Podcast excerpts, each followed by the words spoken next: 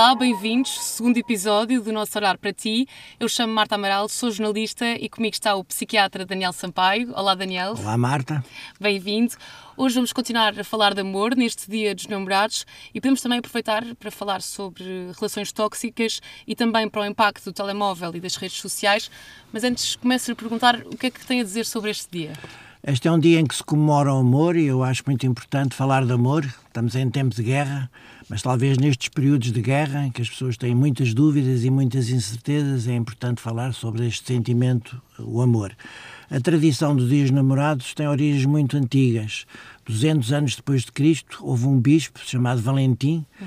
eh, que desobedeceu uma ordem do imperador, Cláudio segundo, porque esse imperador proibiu os casamentos, achava que os homens não podiam casar, que era para se focarem completamente na guerra, e, portanto, o bispo Valentim casava as pessoas em segredo. E como isso, por isso foi preso e acabou condenado à morte, mas enquanto estava preso, as pessoas continuavam a casar às escondidas e mandavam-lhe bilhetes e flores e celebravam o amor dessa forma. E depois essa tradição foi-se mantendo, às vezes mais forte, outras vezes mais fraca. Eu acho que é uma tradição engraçada, embora não goste muito desta indústria toda à volta do amor. Não sei se na sua geração este dia é importante. É um dia uh, importante, mas neste momento, sobretudo nas redes sociais. Uh, eu gosto de datas e gosto de celebrá-las e acho que, que é bom haver este dia para um casal poder sair da rotina, fazer um programa diferente. Na minha opinião, devia ser celebrado de uma forma genuína. E eu acho que o que está a acontecer, às vezes, na minha geração, está a ser um dia um bocadinho de, não é uma obrigação, mas uma certa pressão, sobretudo no Instagram, de ter de partilhar uh, uma publicação uh, com a nossa cara, dia, metade, por ser este por dia. Ser este dia. Um bocadinho geral às redes sociais, mas neste dia há muita competição e comparação. E acho que é importante perceber que às vezes por trás de uma fotografia ou de uma descrição bonita, a relação pode não estar tão bonita e saudável. Exatamente, isso é muito importante. Este sentimento do amor é um sentimento muito difícil. Os próprios uhum. poetas não sabem definir o amor.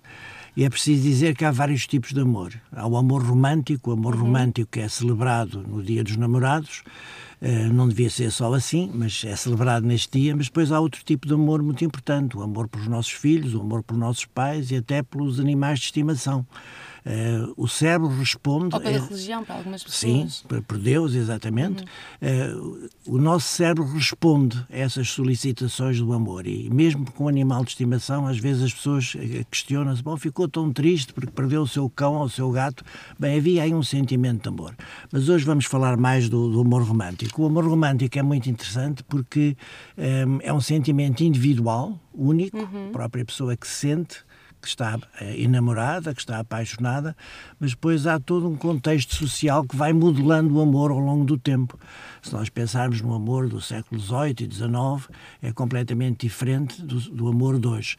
E, portanto, há sempre esta dimensão contextual que é extremamente importante nós pensarmos. Portanto, nós não estamos sozinhos no nosso amor. Uhum. Seria ideal que assim fosse, mas não é verdade. Então, o que é que é fundamental numa relação amorosa? As pessoas confundem paixão com amor. E muitos casais de hoje dizem que eh, terminou o amor.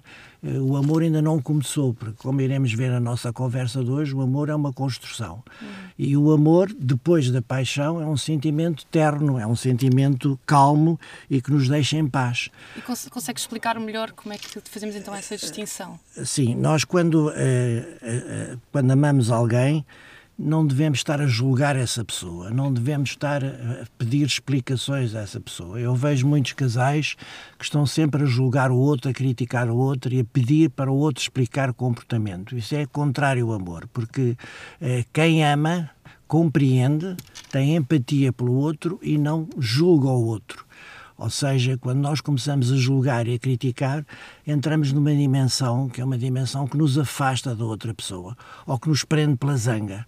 E é importante nós recuperarmos esse sentimento de tranquilidade que o amor nos dá. Uhum.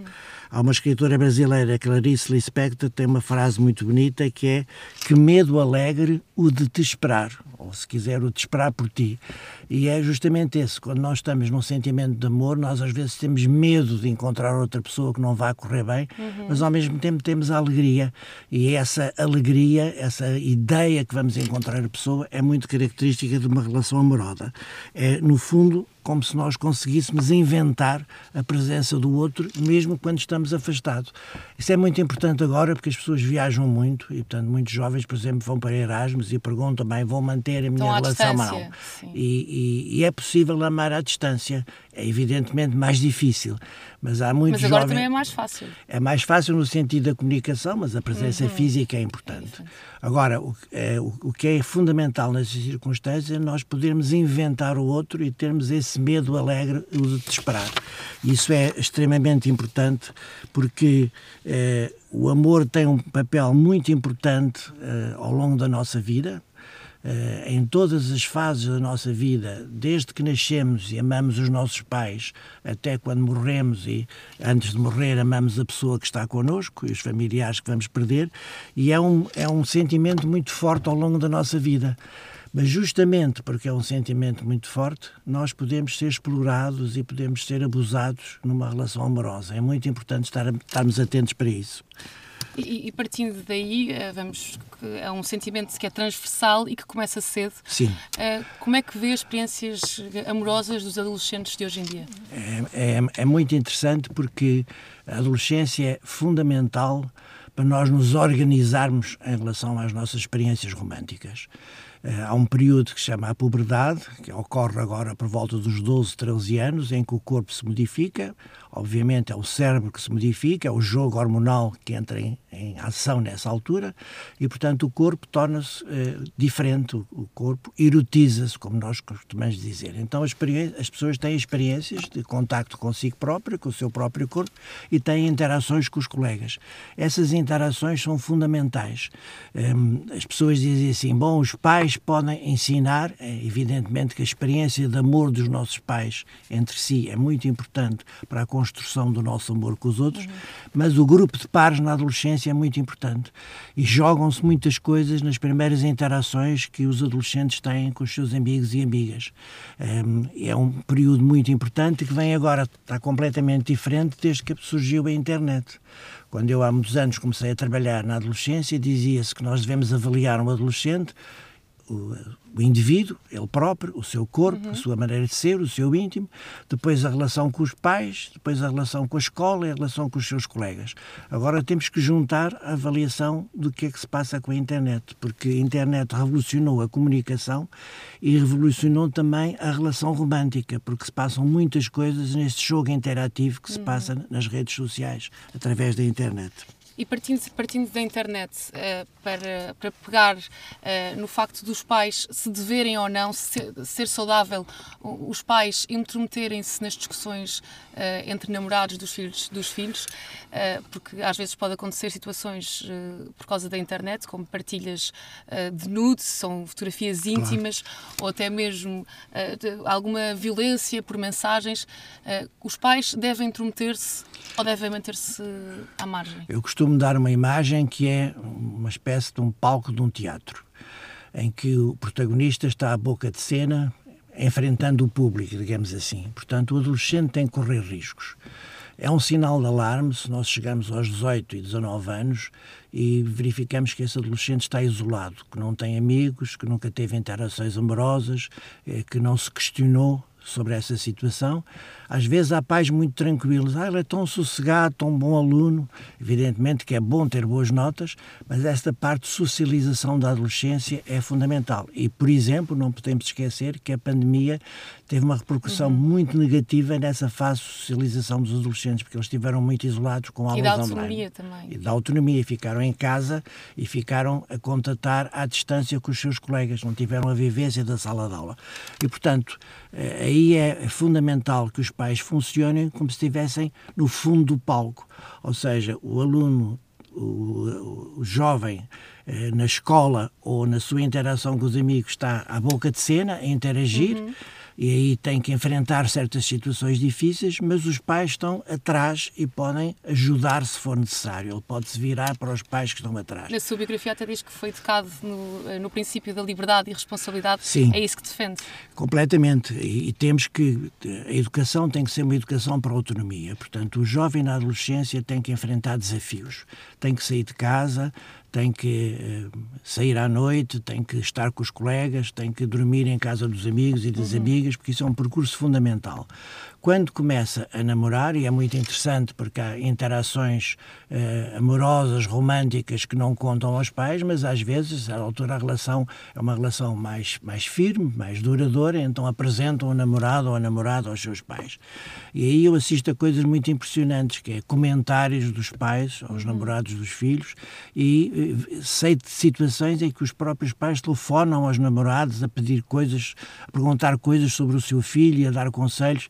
Isso é que eu acho que isso não é nada saudável. Mas acha que isso também pode ter a ver, por exemplo, se uma pessoa não se der tanto com os pais, pode procurar uh, dar-se melhor com o pai do, do namorado ou da namorada? Isso às vezes acontece. Às vezes é justamente isso que acontece. Às vezes é adotado pela outra família. Exato. Isso é inquietante. Para e até o... procura ser igual a essa pessoa. A Muitas essa vezes imagem. É um modelo. Às vezes Exato. As jovens têm dificuldades na relação com os seus próprios pais e encontram depois nos pais do namorado ou da namorada pessoas com quem se identificam. Agora, os adultos têm que falar com os jovens. É um mito dizer que as pessoas novas não querem falar com as pessoas mais velhas. Os mais velhos é que têm que aproveitar as circunstâncias. Portanto, não pode ser aquela aquela coisa da palestra do mais velho, no, do, do pai eh, mais velho no escritório a dizer as coisas aos, aos filhos, mas tem que aproveitar pequenas oportunidades de diálogo para poder ir falando. Mas respeitando muito a privacidade e respeitando muito a intimidade que se está a construir, porque na relação amorosa o mais importante é conseguir uma intimidade, uma intimidade de respeito e de partilha com a pessoa que nós amamos. Vale a pena dizer que neste momento nas escolas se passam muitas coisas, às vezes de violência no namoro, uhum. através das redes sociais, do cyberbullying, de grupos que questionam as pessoas de uma forma muito agressiva. É um papel da educação sexual nas escolas, que é obrigatória e muito bem desde dois mil e nove, mas tem perdido força, porque há pouca preparação dos professores, não se investiu na formação dos professores, há pouco trabalho de partilha com os alunos, e, portanto, a educação sexual nas escolas não é só para falar da contracepção, da pílula e do preservativo, que é muito importante e que se fala hoje em uhum. dia, ainda bem, mas é sobretudo para falarmos destes temas. Como é que as pessoas se relacionam umas às outras? Qual é a dimensão de, de respeito e de partilha? Até onde é que nós podemos ir na nossa relação romântica com outra pessoa? E isso também vai servir de ponto, de, como tínhamos dito no início deste episódio, neste Dia dos Namorados vamos olhar para as relações tóxicas. Uh, queria lhe perguntar como e quando uma relação começa a ser tóxica. Eu começo por recomendar um livro da psicóloga clínica e terapeuta familiar Diana Cruz, que foi um livro muito interessante, que eu conheço bem, escrevi o prefácio, mas o, o livro é um livro muito bem sistematizado e chama-se uh, Não é Amor, é Relação Tóxica, de Diana Cruz. E porquê é que este, é este título? Porque quando há toxicidade na relação, já não estamos a falar de amor, estamos a falar de outra coisa, como iremos ver. São coisas diferentes. Então, talvez vamos começar por definir o que é uma relação tóxica, porque é hoje em dia muito usado esse termo. Uhum. O termo não é muito feliz, porque não é muito preciso. E temos que, mas está tão vulgarizado, temos agora que tentar pegar no, no tema, no, no termo relação tóxica e tentar perceber o que é que é. O que é que é uma relação tóxica? É uma relação em que há falta de empatia, ou seja, falta de reconhecimento do que o outro está a sentir, há desrespeito pelos limites do outro, portanto há controle acerca do comportamento do outro, às vezes feito de uma forma eh, muito agressiva e muito hostil, há uma comunicação crítica constante, tudo o que o outro faz é criticado, e depois há uma série de dispositivos de que o homem costuma ser um homem, mas também pode ser uma mulher, mais frequentemente um homem, usa para controlar as pessoas, que são justamente os telemóveis, os computadores, as redes sociais, todas as situações que hoje em dia nos permitem até localizar onde é que está o nosso parceiro. E vamos falar disso também mais à frente. Como é que então uma relação fica tóxica? Como é que isso Exatamente, é muito importante falarmos sobre isso, porque há fases bem caracterizadas, mas que as pessoas não conhecem. É muito interessante porque muitas pessoas que já estão numa relação tóxica, portanto já estão a ser controladas, já perderam a sua liberdade, as pessoas não se apercebem disso. E portanto vale a pena agora especificarmos um bocadinho essas fases. Uh, há uma fase que é a chamada fase de sedução, em que vamos pensar na situação mais frequente, que é o homem uh, que abusa em relação à mulher com quem está, e portanto essa fase é uma fase de, de sedução. Usa-se agora um termo inglês, é muito interessante porque há muitos termos ingleses, já falámos do gaslighting, falámos do, do, é, ghosting. do ghosting, agora vamos falar do love bombing, que é muito interessante, é, é como se fosse é, uma emissão constante de mensagens de amor, uhum. é, como se fosse bombardear o outro com mensagens de amor. Isso nós devemos estar atentos porque isso faz parte do mecanismo de sedução e de controle. Claro que é muito bom mandar uma mensagem é, bonita, simpática, amorosa, mas quando isso se torna uma coisa obsessiva, quando a pessoa é bombardeada com esse tipo de mensagens, a pessoa deve dizer, mas porquê é que ele me está a mandar tantas mensagens a toda hora, é, está no trabalho, está a mandar, depois ao mesmo tempo pergunta onde é que eu estou. Portanto, esse love bombing é a primeira fase em que o abusador é muito sedutor. Portanto, é importante. Diz coisas queridas ao mesmo tempo. Diz coisas muito queridas, muito apaixonadas, leva a sítios hum. bonitos, convida para viajar, dá prendas muito bonitas no Dia dos Namorados. Portanto, há aqui uma fase de sedução muito importante. Mas depois, essa fase começa a mudar-se. Então, é aquela que nós chamamos, em psicologia, a fase da desqualificação.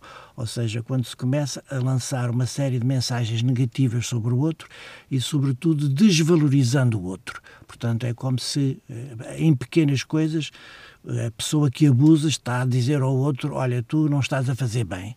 Isso é muito importante porque isso vai minar de uma forma negativa a relação. Ou seja, nós devemos ser muito gentis e muito cuidadosos da forma como podemos chamar a atenção para uma coisa que não está bem.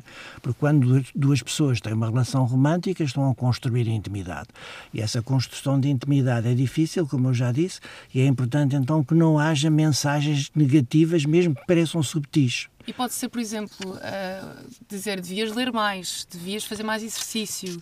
Exatamente. Esse tipo de... Deste... Pode ser por aí? Depende da maneira como se diz. Uhum. Porque a Marta está a dizer isso de uma forma cuidadosa. Sim. Mas se disser assim, tens que fazer mais exercício. Portanto, aí já estamos a entrar no o nosso tom de voz, a nossa amabilidade, a nossa gentileza é muito importante, como dizemos, sobretudo as coisas negativas. As coisas positivas são mais fáceis de dizer. Então, o que acontece é que essa desqualificação, portanto, essa crítica, que muitas vezes é uma crítica velada, vem misturada com crítica mais hostil. Uh, tu não prestas, tu não consegues fazer nada, uh, qualquer coisa que tu fazes, fazes mal feito, eu não Estamos posso confiar em ti. Estamos também o conceito do gaslighting. Exatamente, o gaslighting, que vale a pena recuperar esse conceito, que é justamente uh, a pessoa que é o abusador vai insinuando que a pessoa dita amada, a outra pessoa não está bem da sua saúde mental. Isso é importantíssimo porque isso é feito de uma forma sistemática, já vimos que isso é baseado num filme, uhum. é feito de uma forma sistemática a partir de episódios do dia-a-dia. Esqueceste de, de, de ir comprar uma coisa que eu tinha pedido para comprar para o nosso jantar. Não tens memória nenhuma. Uh, estás sempre a esquecer-te das coisas importantes. Uh, ah, onde é que puseste o livro? Tenho a certeza que deixei o livro em cima desta mesa, tu deves ter mexido. E outra pessoa diz, não, não mexi, o livro é teu. Não, mexeste, certeza. Portanto, isto vai-se multiplicando, vai-se multiplicando e a outra pessoa vai interiorizando que não está bem da sua saúde mental. Há pessoas da minha consulta que vêm à minha consulta justamente com problemas de memória, dizem, e têm vinte anos, vinte e cinco anos, trinta anos. Eu disse, é muito pouco provável que o seu problema seja um problema de memória. Então o que é que se está a passar? Está-se a passar que o seu companheiro, o seu namorado, está a insinuar que a pessoa não está bem. E quando a pessoa vai ao psiquiatra, muitas vezes agrava a situação, porque então é utilizado, existe um estigma em relação à doença mental, então o abusador diz, pois, claro, de certeza uhum. que não estás bem, por isso é que andas no psiquiatra. Uh, uh, passamos depois para uma terceira fase, que é a fase mais perigosa, em que a pessoa abusada perde a sua identidade. Eu costumo dizer, transforma-se numa não-pessoa, ou seja, é aqui a pessoa fica como se fosse uma vítima aprisionada pela pessoa que está a ter uma relação tóxica, que está a controlar o processo. Isso às vezes demora anos, mas como alterna sempre com ciclos em que o abusador é muito carinhoso, é muito sedutor, a pessoa fica confusa a também. pessoa fica confusa e a pessoa diz, bom, será que isto é uma coisa ocasional desta pessoa ou isto é mesmo um padrão? E é muito difícil para a vítima reconhecer que é um padrão, porque ao mesmo tempo está acreditar que aquilo é ocasional e mais, muitas mulheres acreditam que podem conseguir transformar o homem e hum. que isso vai passar, vai passar porque eu, vamos chamar-lhe Maria, eu, Maria, vou ser capaz de dar a volta a esta situação. Então repare, Marta, o que é que se passa? Uma pessoa está aprisionada, a Maria está aprisionada na relação e está progressivamente a culpabilizar-se. Está a dizer assim, não, o problema é meu, eu é que tenho pouca memória, eu é que não sou alegre, eu tenho que fazer mais para melhorar a nossa relação, a incapacidade é minha, ele é tão sedutor, ele diz coisas tão bonitas e, portanto, o problema é meu. E então, mas é um aí, certo conforto também, às claro, vezes, de vez alguma em coisa quando, que ele pode oferecer. De vez em quando ele oferece coisas muito boas. Pois. E, portanto, há este, ciclo, há este ciclo sucessivo que às vezes demora anos e que está na base de muitas situações de violência doméstica. Repare, Marta, há situações que nós vemos na televisão que dizemos assim, eh, morreu vítima de violência doméstica, estava com o seu companheiro há sete anos. E nós, nós questionamos o que é que se terá passado nestes sete anos, porque é que ela não se foi embora. É importante perceber que a vítima muitas vezes está completamente aprisionada, às vezes até por razões de ordem financeira, uhum. está dependente também financeiramente do, do companheiro e, portanto, não consegue fazer esse movimento de se ir embora, porque ele seduz e controla e ameaça. E, portanto, esse, esse, esse jogo interativo, de, muitas vezes, em certos casos, de extrema violência, a mulher só consegue sair dessa situação se fizer um percurso pessoal, primeiro de reconhecimento que está aprisionada na relação e depois um percurso dentro de si própria que diz assim, o que é que eu tenho que fazer para perceber que estou a ser vítima nesta circunstância? E é muito interessante porque certas mulheres repetem o padrão de relação. Era, era não sei se já tem conhecimento de situações assim. Há algumas pessoas que, que, que, que às vezes falam e comentam esse tipo de casos, mas o que eu, que eu lhe ia perguntar é que de, do que às vezes se vê é que estas, estas relações uh, começam e acabam quase compulsivamente. Exatamente. Ou seja, a pessoa às vezes até tem coragem de acabar, mas depois... Sim, aquilo porque volta. Depois quando a pessoa se afasta, quando as pessoas se afastam, uh, o, companheiro, o companheiro controlador, aqui preciso dizer um parênteses, que também pode ser uma mulher controladora.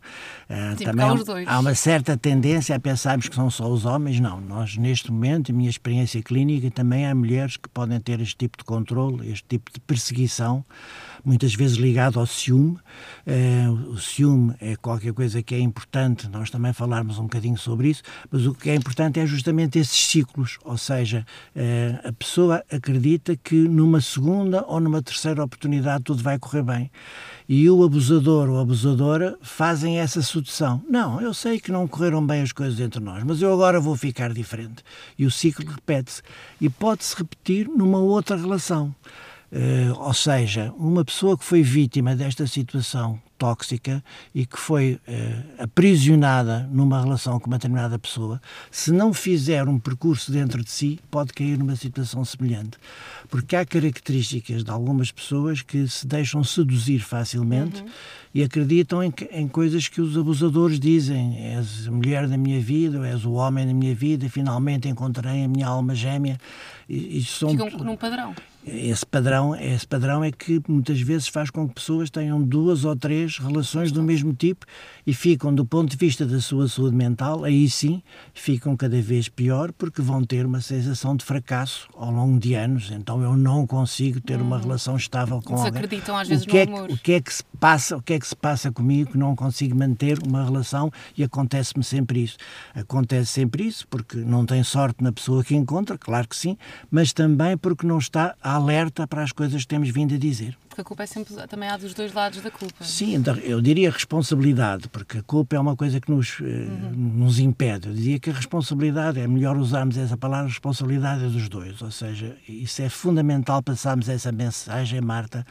A construção de uma relação amorosa com paz e tranquilidade e sensibilidade e respeito é da responsabilidade das duas pessoas que estão em presença.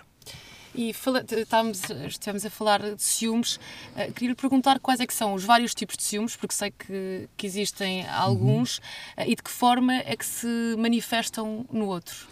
Há, há vários tipos de ciúme. O ciúme é um, é um sentimento muito interessante, porque um, eu acho que é muito difícil ver a relação amorosa sem uma pequena quantidade de ciúme, porque a relação amorosa está muito ligada à segurança psicológica, como vimos pela teoria da vinculação, que iremos falar depois ao longo deste podcast, que é uma teoria muito importante do desenvolvimento para nós percebermos como é que nos ligamos às outras pessoas. E, portanto, quando nós estamos seguros com uma pessoa, se aparece uma circunstância em que nós sentimos insegurança, podemos sentir ciúme.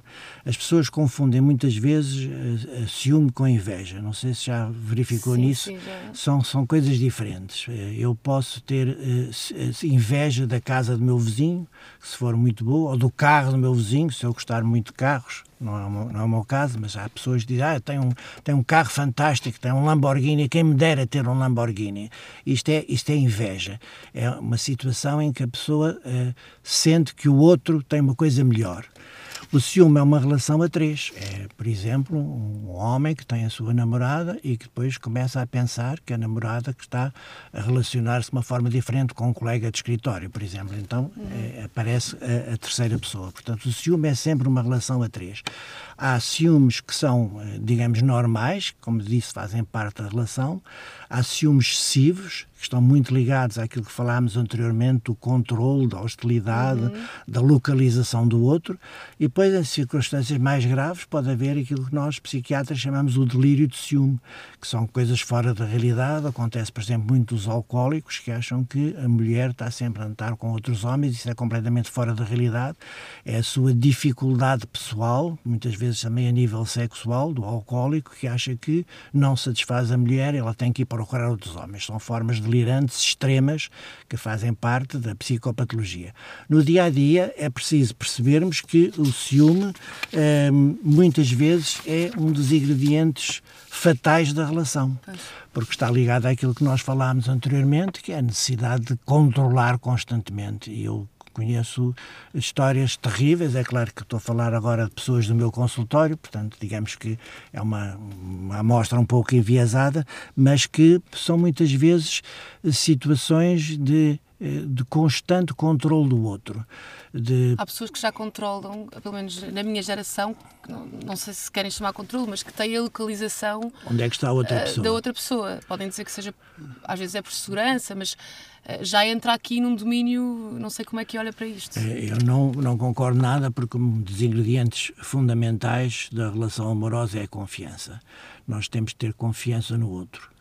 Podemos ter ciúmes, é um sentimento, como eu já disse, estou-me a repetir de propósito, é um sentimento normal, mas quando invade completamente a confiança, quando nós não estamos tranquilos e estamos sempre a pensar o que é que o outro estará a fazer, será que o outro pode estar num encontro amoroso, essa, essa, começa a minar a confiança, minando a confiança, a relação começa a causar ansiedade. Há um tipo de vinculação, que iremos depois falar quando falarmos do casal, que é a vinculação uhum. ansiosa, que é aquele que é muito inseguro, normalmente os sentimentos são muito inseguros, e estão constantemente a controlar o outro. Evidentemente que isso não é bom para a relação e estabelece depois dificuldades muito, muito grandes em termos de relacionamento um com o outro. Hum, É preciso perceber que, por exemplo, eh, eh, o ciúme está ligado à, à situação de ameaça. Portanto, eu sou ameaçado, eu, homem, numa relação heterossexual como mulher, eu estou ameaçado pela presença do, do colega do escritório. Portanto, é a terceira pessoa, sim. É a terceira pessoa, e a terceira pessoa é vivida como ameaça. É diferente na inveja, que a inveja diz que injustiça o meu vizinho ter uma casa melhor do, do que uhum. eu. Portanto, é uma, é esta é, é inveja. O ciúme não, é a ameaça que um terceiro pode provocar na nossa relação. E, portanto, aí a primeira coisa que nós devemos dizer é o que é que se passa dentro de ti, que estás tão inseguro e que estás sempre a comparar-te com outro homem, né? no, no exemplo que eu dei, e porque é que tu não tens confiança que a tua mulher te pode amar com tranquilidade e sem teres necessidade de estar sempre a controlar. Motivar, então, algum desenvolvimento pessoal nessa altura. Exatamente, isso é sempre um paradigma. Então estamos quase a chegar ao fim. Como é que gostava de acabar este episódio de Dia dos Namorados? Recuperemos esta noção da confiança. Sem confiança as coisas correm mal. A confiança também se constrói. Portanto, a confiança não é uma coisa que a pessoa começa a andar com outra e fica completamente confiança, confiante. Portanto, essa dúvida é uma dúvida inevitável na relação amorosa, mas também se pode construir. E queria terminar, a propósito do Dia dos Namorados, eh, com uma frase do poeta brasileiro Carlos Drummond de Andrade, que diz: "O Dia dos Namorados, para mim, é todos os dias. Não tenho dias marcados para te amar noite e dia." E é assim, com esta frase, que chegamos ao fim. Para a semana, gostava de falar consigo de, do seu último livro, Para Tão Curtos Amores, Tão Longa Vida, que traz muitas perguntas. Uh, será que há relações que estão a ficar cada vez mais curtas e porquê é que isso acontece? São perguntas para a próxima quarta-feira. Uh, podem também deixar a vossa opinião e as vossas dúvidas nas nossas redes sociais. O nosso Orar para Ti está no TikTok, no Instagram, no Facebook. Pode também enviar um e-mail para o nosso orar para ti, arroba gmail ponto com, só um O entre nosso e olhar. Um bom dia dos namorados para todos os apaixonados e também para os solteiros, e para si, Daniel Sampaio, muito obrigada. Até para a semana. Até para a semana.